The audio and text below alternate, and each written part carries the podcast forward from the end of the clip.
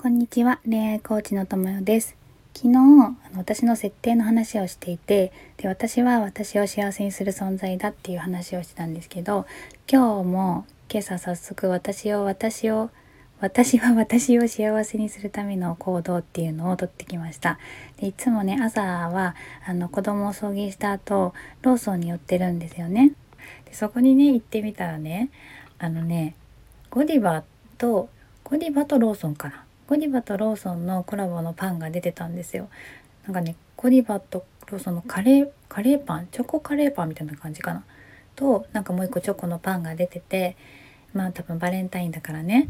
いやもうこれ買うしかないでしょって思ったんですよ。ででもねやっぱり私の頭の中こう糖質オフオフがよぎるんですけど。でねでもねこうほらもうそういうのあったらもうすぐ買いたくなる方ででも私はねこの間ちょっと話したけど私は私を幸せにするためのあの行動をとっていくっていう風にあに決めたのでもうあ買おうと思って食べたいから買おうと思って買ったんですよ。一応ね一応裏目の糖質っていうところを見たんだけどあのそんなにすごくなかったから買ってね食べようと思っています。でねこれでねなんかこれって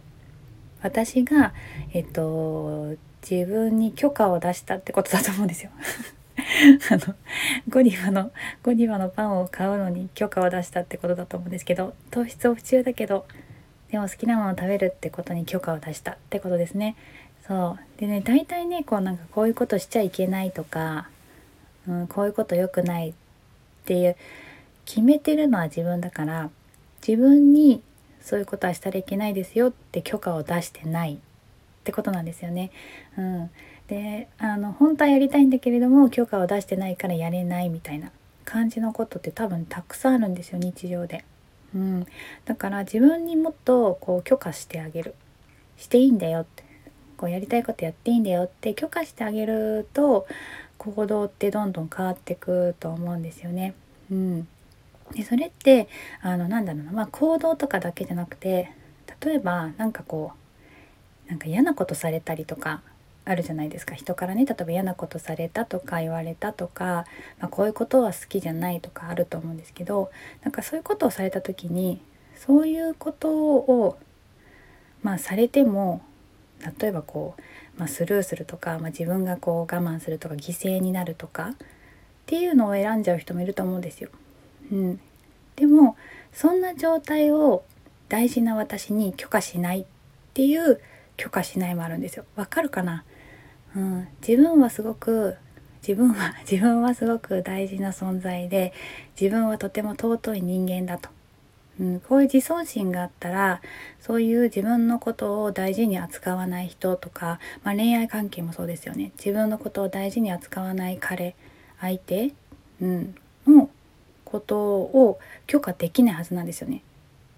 そう。そんな人と付き合ってるとかそういう、まあ、人間関係もそうだよね。自分にとってすごくなんだろうな。悪影響を及ぼす人とか自分のことを傷つけるような人とか蝕んでくるような人